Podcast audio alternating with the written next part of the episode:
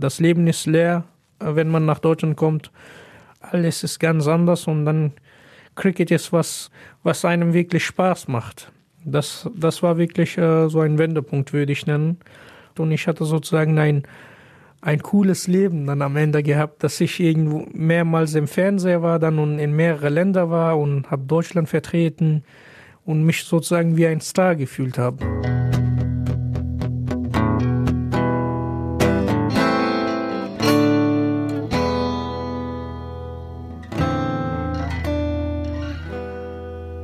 Hallo zusammen und willkommen zu der allerersten Folge von unserem neuen Podcast Einschneidend. Ich bin Anja Wölker, Journalistin bei Radio Essen und ich freue mich sehr, dass ihr mit dabei seid in einer gerade ganz außergewöhnlichen und besonderen Zeit. Das Jahr 2020 ist für die meisten von uns wohl ziemlich einschneidend, denn wegen Corona erleben wir alle gerade eine Krise. Hier im Podcast stelle ich euch jetzt Menschen vor, die schon vor Corona eine Krise erlebt und auch überwunden haben. Ihr werdet Geschichten hören, die teilweise echt unter die Haut gehen. Ihr werdet von Menschen hören, die einen sehr tiefen Einblick in ihr Leben und ihre Gefühle geben. Was sie erlebt haben, ist komplett unterschiedlich. Eines haben sie aber gemeinsam. Alle haben einen Wendepunkt erlebt, ein einschneidendes Erlebnis. Heute starten wir mit Arif Jamal. Seine Stimme habt ihr schon am Anfang gehört. Er ist heute 26 Jahre alt und lebt seit 10 Jahren in Essen. So viel darf ich vorwegnehmen. Arif hat unglaublich viel erlebt. Aufmerksam bin ich auf ihn geworden, weil er sehr erfolgreich in einem Sport ist, den man hier bei uns gar nicht so richtig kennt. Später dazu aber mehr. Fangen wir von vorne an. Arif ist im Osten von Afghanistan geboren. Seine Familie ist aber immer wieder von Afghanistan nach Pakistan und zurückgezogen, weil sie vor Krieg geflohen sind. Arif ist 16, sein Bruder ist gerade mal 12, als die Familie entscheidet, dass die beiden Jungs nach Deutschland fliehen sollen.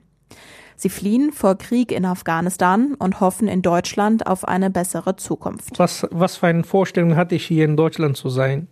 Ich hatte nur ein Bild da ist ein Haus, ich sitze vor PC in der zweiten Etage und dann steht ein rotes Auto. Das war mein einziges Foto oder was ich so eine Metapher im Kopf hatte. Und man sagt, okay, ist alles gut und schön, ist viel Geld, bessere Zukunft, kein äh, Krieg. Als ich aber auf dem Weg war, habe ich das äh, schon nach ähm, 16 oder 12 Stunden sofort gemerkt. Und um ehrlich zu sein, wir haben sozusagen bereut auf dem Weg ähm, die Reise und haben gesagt, okay, ich wünschte, wir wären doch da geblieben, egal ob es Krieg war oder äh, Armut war und andere Probleme. Wir hätten zumindest da ein bisschen uns zu Hause gefühlt. Denn die Reise ist gefährlich. Arif und sein Bruder sind meistens zu Fuß unterwegs. Dort, wo sie als illegale Flüchtlinge erwischt werden könnten, laufen sie durch Flüsse und über Berge. Dort, wo die Gefahr geringer ist, fahren sie in Minivans versteckt über Straßen. Wie Hühner, sagt Arif, sind sie dort in Transportern mit mehreren Menschen gequetscht. Es ist nicht so, wie dass man im Flugzeug sitzt und nach sechs oder acht Stunden in einem anderen Land sind. Wir haben zwei Monate gebraucht, äh, äh, hier in Deutschland anzukommen. Wir sind durch sieben oder neun Länder ähm, gereist und man ist ständig in Angst. Äh, diese Angst ist äh, unbeschreiblich. Wir waren sozusagen, stellen Sie sich vor, Sie gucken einen Film. Gestern Nacht habe ich einen Film geguckt und da ist ein, ein Jugendlicher, wird sozusagen von FBI gesucht. Und er hat nirgendwo zu gehen. Genauso in diesem Zustand ist man, dass man nicht weiß, okay, wann äh, komme ich überhaupt in der nächsten Stadt an oder werde ich auf dem Weg erschossen oder erwischt. Und wir waren genau in diesem Zustand und das, äh, das ist unbeschreiblich. Also unerträglich und unbeschreiblich. Man kommt in eine Stadt an, in ein Zuhause oder in eine Hütte da auf dem Weg in Iran und dann ist man schon am überlegen, wie komme ich nach Türkei oder an Grenze Türkei und dieses Gefühl ist, äh, das wünsche ich keinem. Und immer wenn ich so einen Film sehe, wenn man so hilflos ist, so wie dieser Jugendliche in dem Film, dass er keinen versteckt hatte, ähm, kommt das in meiner Erinnerung, wie es da war.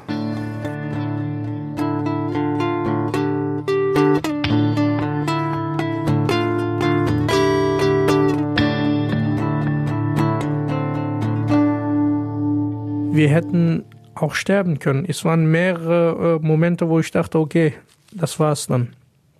Direkt nach 16 Stunden, ähm, so waren wir an der, äh, an der Grenze Iran und Pakistan und da äh, wurden uns von den Schlepper gesagt, okay, gleich können Schüsse äh, kommen.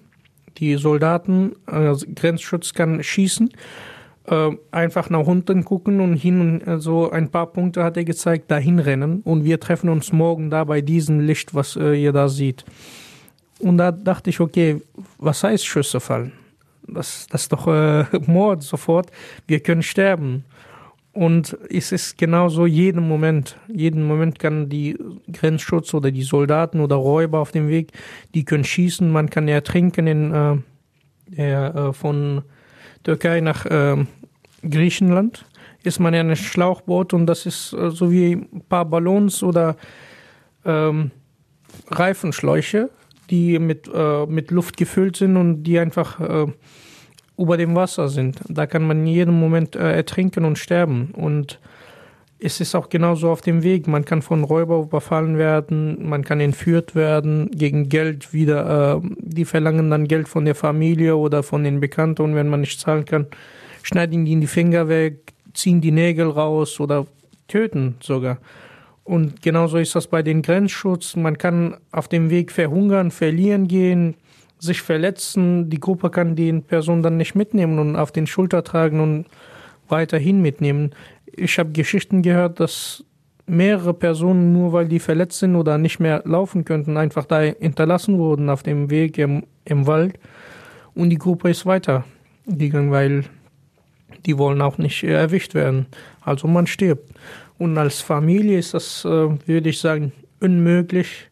Ich würde das niemandem raten, überhaupt als Mann ähm, sogar alleine würde ich das niemandem äh, raten, also sich auf diesen Weg zu machen und dann vor allem mit Familie oder als Frau ist das ziemlich schwer, ist unmöglich. Arif und sein Bruder schaffen die Reise. Der größte Teil wurde von Schleppern geplant. In Deutschland bekommen sie Hilfe von ihrem Onkel, der in Essen lebt. Am 22. September 2010 um 22 Uhr kommen Arif und sein Bruder in Essen an. Es regnet. Das ist unbe unbeschreiblich gewesen, wirklich. Äh, das ist sozusagen, man ist in einem Wald verloren und man weiß nicht, okay, ob man äh, den Ziel erreicht und dann erreicht man auf einmal den Ziel. Und das war wirklich äh, einer der besten Gefühle, den ich hier hatte, weil das war eine lange Reise.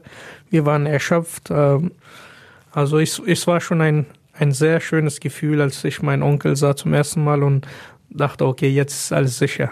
Arif und sein Bruder kommen das erste Jahr in Deutschland bei ihrem Onkel unter. Später kommen sie aber in ein Kinderheim. Es ist schwierig, zwei Jugendliche zu erziehen, sagt Arif. Es gab familiäre Probleme. Arif und sein kleiner Bruder sind in Deutschland angekommen. Sie müssen in Zukunft aber noch viele Probleme lösen. Sie sprechen kein Deutsch und sie haben keine Aufenthaltsgenehmigung. Es ist so wie ein Spiel. Sie sind in den ersten Level sie wissen nicht, wie viele Levels da sind. So, wir sind in Pakistan und von Pakistan nach Iran. Das ist Level 1 und dann 2. Und jedes Mal, wenn sie in ein Level ankommen, sagen wir jetzt, äh, jedes Land ist ein Level, ähm, machen sie erstmal Gedanken nicht über den letzten äh, oder über den, äh, sie sind in den zweiten Level und dann machen sich nicht Gedanken über den sechsten Level, sondern in dem, wo sie sich befinden, genau da haben sie auch ihre Sorgen und Gedanken. Und dann, wenn sie in den nächsten ankommen, denken sie über den nächsten. Und als ich nach Deutschland kam, dachte ich, okay, meine Sorgen sind vorbei. Jetzt habe ich wieder ein rotes Auto da unter dem Haus stehen und ich sitze da am PC und habe keine Sorgen. Hier waren, hier, ich wusste davon nichts. Das war für mich ganz neu, äh, eine Wohnung zu haben. Man darf nicht äh, also mehrere Personen dürfen nicht in einer Wohnung leben. Ein Kind muss ein alleine Zimmer haben. Man muss sich melden bei Bürgeramt. Man muss einen Antrag stellen für Asyl. Ähm, man muss das begründen können und gut begründen können, warum man hier ist. Also das waren sozusagen neue Herausforderungen. Äh, und als ich diese ganzen Levels äh, überstanden habe und hier nach Deutschland geschafft habe, dachte ich, okay, ist vorbei. Aber da fang, da hat es wirklich dann noch angefangen, mental, psychisch, äh, die, die, die ganze Herausforderung. Äh, wir haben einen Antrag gestellt mit zwölf Jahren äh, hat mein Bruder eine Ablehnung bekommen. Ich habe auch eine Ablehnung bekommen. Wir haben mehrere tausend Euro Schulden äh, äh, gehabt, nur um, um das zu finanzieren, um einen Anwalt uns zu leisten. Und es hat äh, ungefähr eineinhalb Jahre gedauert, bis, bis uns sozusagen aus Solidarität äh, äh so ein Schutz für ein Jahr wurde uns gewährt. Solidarität oder subsidiäre Schutz, äh, so heißt dieser äh, Aufenthaltstitel, wurde uns gewährt für ein Jahr und dann jedes Jahr ähm, mussten wir sozusagen kämpfen dafür, dass wir auch nach dem einen Jahr das verlängert kriegen. Und es, es, es dauert jahrelang. Ich hatte Glück, dass ich nach eineinhalb Jahren ähm, diese Anerkennung bekommen habe oder diesen Titel überhaupt. Ähm, das war auch ein harter Kampf hier, hat lange gedauert, hat viel Geld gekostet und viele Nerven. Wir haben das bekommen und also von einem, einem unbefristeten Aufenthaltstitel, äh, da hätte ich nur träumen können damals. Das habe ich äh, jetzt mittlerweile bin ich Deutsche, aber das ist ein sehr, sehr langer Weg. Das ist ein sehr langer Weg. Das ist sozusagen die zweite Reise, was man hier macht in Deutschland dann.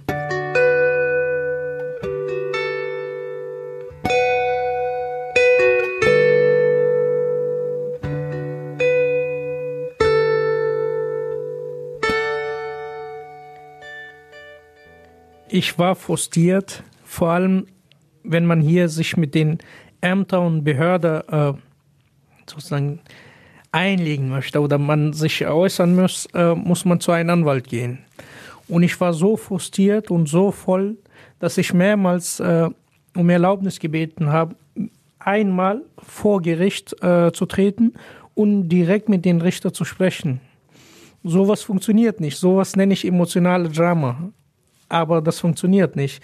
Ich war frustriert, ähm, aber meine Motivation, ich erinnere mich nicht genau und ich weiß jetzt nicht, was meine Motivation war, aber dass ich nicht aufgegeben habe, ähm, ist vielleicht der Grund, dass ich ähm, mich wirklich geschätzt habe oder ist geschätzt habe, dass ich überhaupt hier in so einer Lage oder in so einem Land bin und ich äh, sozusagen andere Menschen oder äh, Leute, die versuchen hier zu sein und nicht schaffen. Ähm, ich wollte mich nicht enttäuschen und auch die Leute, die äh, da sind und so ein Leben wünschen, ich wollte die nicht enttäuschen. Am Anfang stehen Arif und sein Bruder in Deutschland vor dem Nichts. Im Unterricht auf der Hauptschule verstehen sie kein Wort. Arif hat viel zu sagen, kann sich aber nicht ausdrücken. Ihm fehlt ein Ausgleich neben der Schule. Ihr Leben verändert sich, als ein Betreuer im Kinderheim ihre Leidenschaft entdeckt. Cricket. Verkürzt erklärt, zwei Mannschaften treten gegeneinander an, die eine Mannschaft schlägt den Ball mit einem Schläger und versucht dadurch Punkte zu bekommen, die andere Mannschaft versucht das zu verhindern. Wenn man als Fremder, sagen wir jetzt, Sie gehen nach Afghanistan und setzen sich in ein Taxi und fahren durch die Stadt. Äh, da, wo Sie hinfahren, werden Sie von dem Fenster sehen, es sind Kinder und Erwachsene mit einem Schläger und einem Ball. Die sind am Spielen. Und dann werden sie merken, wie viele davon sind. Also Cricket ist wirklich äh, das Verrückteste, was es in Afghanistan gibt. Und wir sind alle von Geburt an sozusagen, war vielleicht das das einzige Sportart, was wir kannten. Wir sind verrückt nach Cricket. Im Kinderheim schauen Arif und sein Bruder andauernd Cricket-Spiele im Internet. Normalerweise dürfen sie die Computer dort nur bis 16 Uhr benutzen. Um die Spiele zu schauen, bekommen die Kinder aber sogar Ausnahmen, um auch noch nach 16 Uhr die Spiele zu sehen. Ein Betreuer reagiert darauf und recherchiert im Internet. Er wird fündig, denn es gibt einen deutschen Cricketbund. Und wie es der Zufall will, wohnt der Geschäftsführer vom DSC in Essen. Der Betreuer organisiert ein Treffen. Er ist dann zu uns nach Kinderheim ins Kinderheim gekommen, hat uns ein paar Geschenke gebracht, Schläger und ein paar Bälle und äh, wir, waren wirklich überrascht, überhaupt zu wissen, dass äh, in Deutschland überhaupt Cricket existiert. Und dann vor allem so professionell und so organisiert, dass es einen Verband gibt. Das war wirklich ein, ein, ein Wunder nach in diesen Jahren, wo wir wirklich Fußball kannten wir nicht. Also klar kannten wir, aber wir haben nie gespielt. Und wir hatten kein anderes äh, Hobby sozusagen, außer Cricket. Gemeinsam mit Geschäftsführer Brian Mantle gründet Arif kurze Zeit später den ersten Cricketverein in Essen. Es melden sich irgendwann so viele Menschen an, dass sie zwei Mannschaften bilden. Viele Spieler kommen wie Arif aus Afghanistan. Die Teams trainieren und spielen in der Regionalliga und Arif spielt so gut, dass er vier Jahre in der Cricket-Nationalmannschaft spielt für die deutsche Cricket-Nationalmannschaft. Davon träumen Millionen Menschen und Millionen so wie ich, die vielleicht besser als ich spielen können, aber nicht diese Chancen und diese Mittel haben und einfach auf den Straßen in Afghanistan spielen. Also das war wirklich ein, ein, ein, ein Wunder. Das hat sich äh, mich wirklich äh, sozusagen motiviert, mir mehr Selbstbewusstsein gegeben, äh, mich ein bisschen von Depressionen und von diesen negativen Gedanken äh, weggebracht, weil ich hatte nichts. Das Leben ist leer, äh, wenn man nach Deutschland kommt. Äh, es ist eine fremde Kultur, fremde Sprache, alles ist ganz anders und dann Cricket ist was, was einem wirklich Spaß macht. Es, es macht auch keinem Spaß, zur Schule zu gehen und die Sprache zu lernen. Wir hatten aber nur die Schule. Und dann hatten wir Cricket, was wir wirklich äh, unsere Leidenschaft war als Kinder. Und der, der glücklichste Moment und der beste Moment in dieser ganzen Laufbahn war, Europameister zu werden in Belgien in 2014. Das war wirklich das beste Moment und beste Gefühl, dass wir, wir nach wie viele Jahren zum ersten Mal äh, Europameister geworden sind.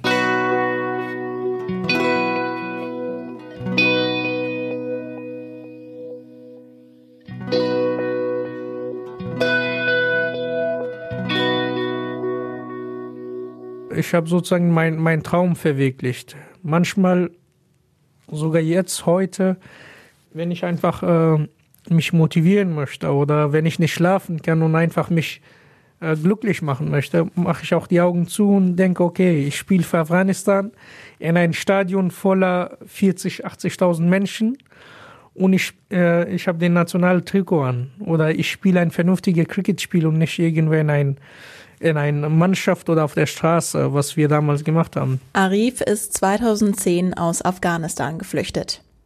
Die Ankunft in Deutschland ist der erste Wendepunkt in seinem Leben und auch der Sport hat sein neues Leben in Deutschland verändert. Erstmal nach Deutschland zu kommen und dann nach einem Jahr in ein Kinderheim zu kommen und auf sich alleine gestellt zu werden.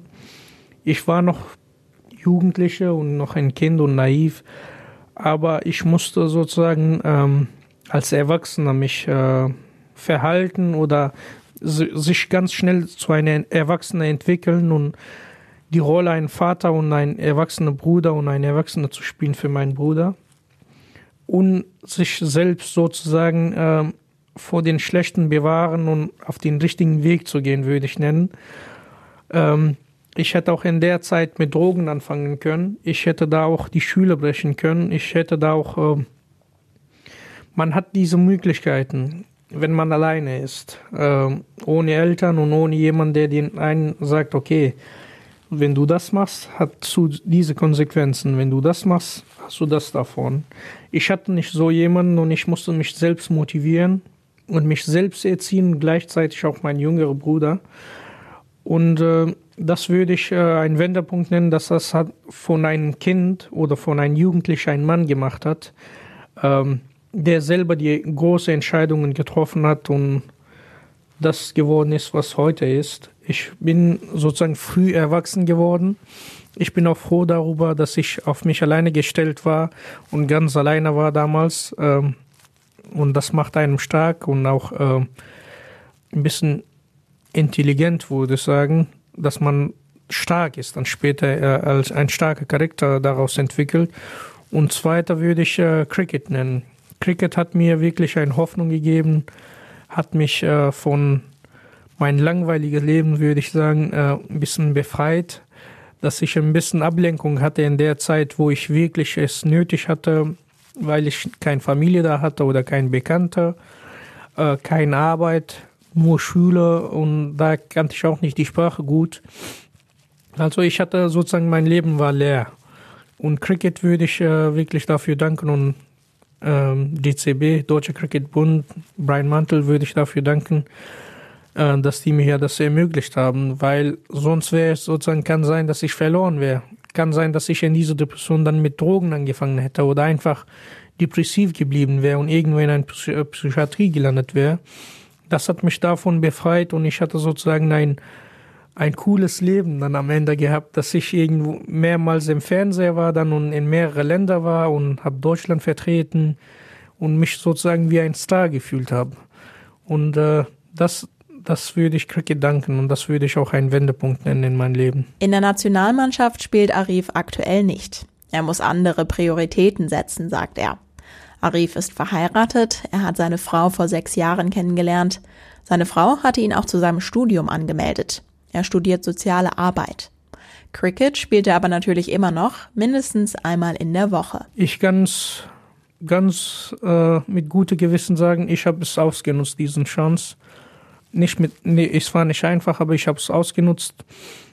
Heute, nach zehn Jahren, habe ich einen deutschen Pass. Ich habe ein äh, Abitur. Ich äh, studiere und ich bin selbstständig.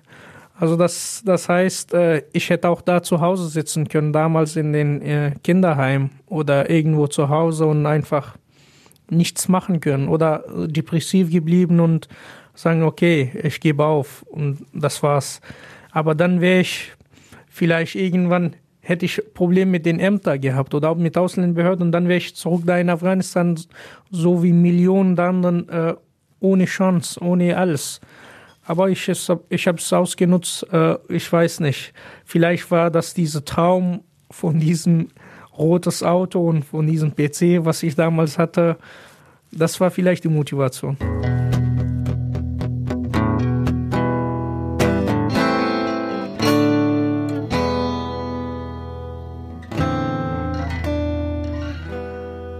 Das war der Radio Essen Podcast Einschneidend. Ich bin Anja Wölker. Schön, dass ihr zugehört habt. Wenn euch die Folge gefallen hat, dann abonniert den Podcast zum Beispiel bei Spotify oder Apple Podcast und lasst uns bei iTunes eine Sternchenbewertung da.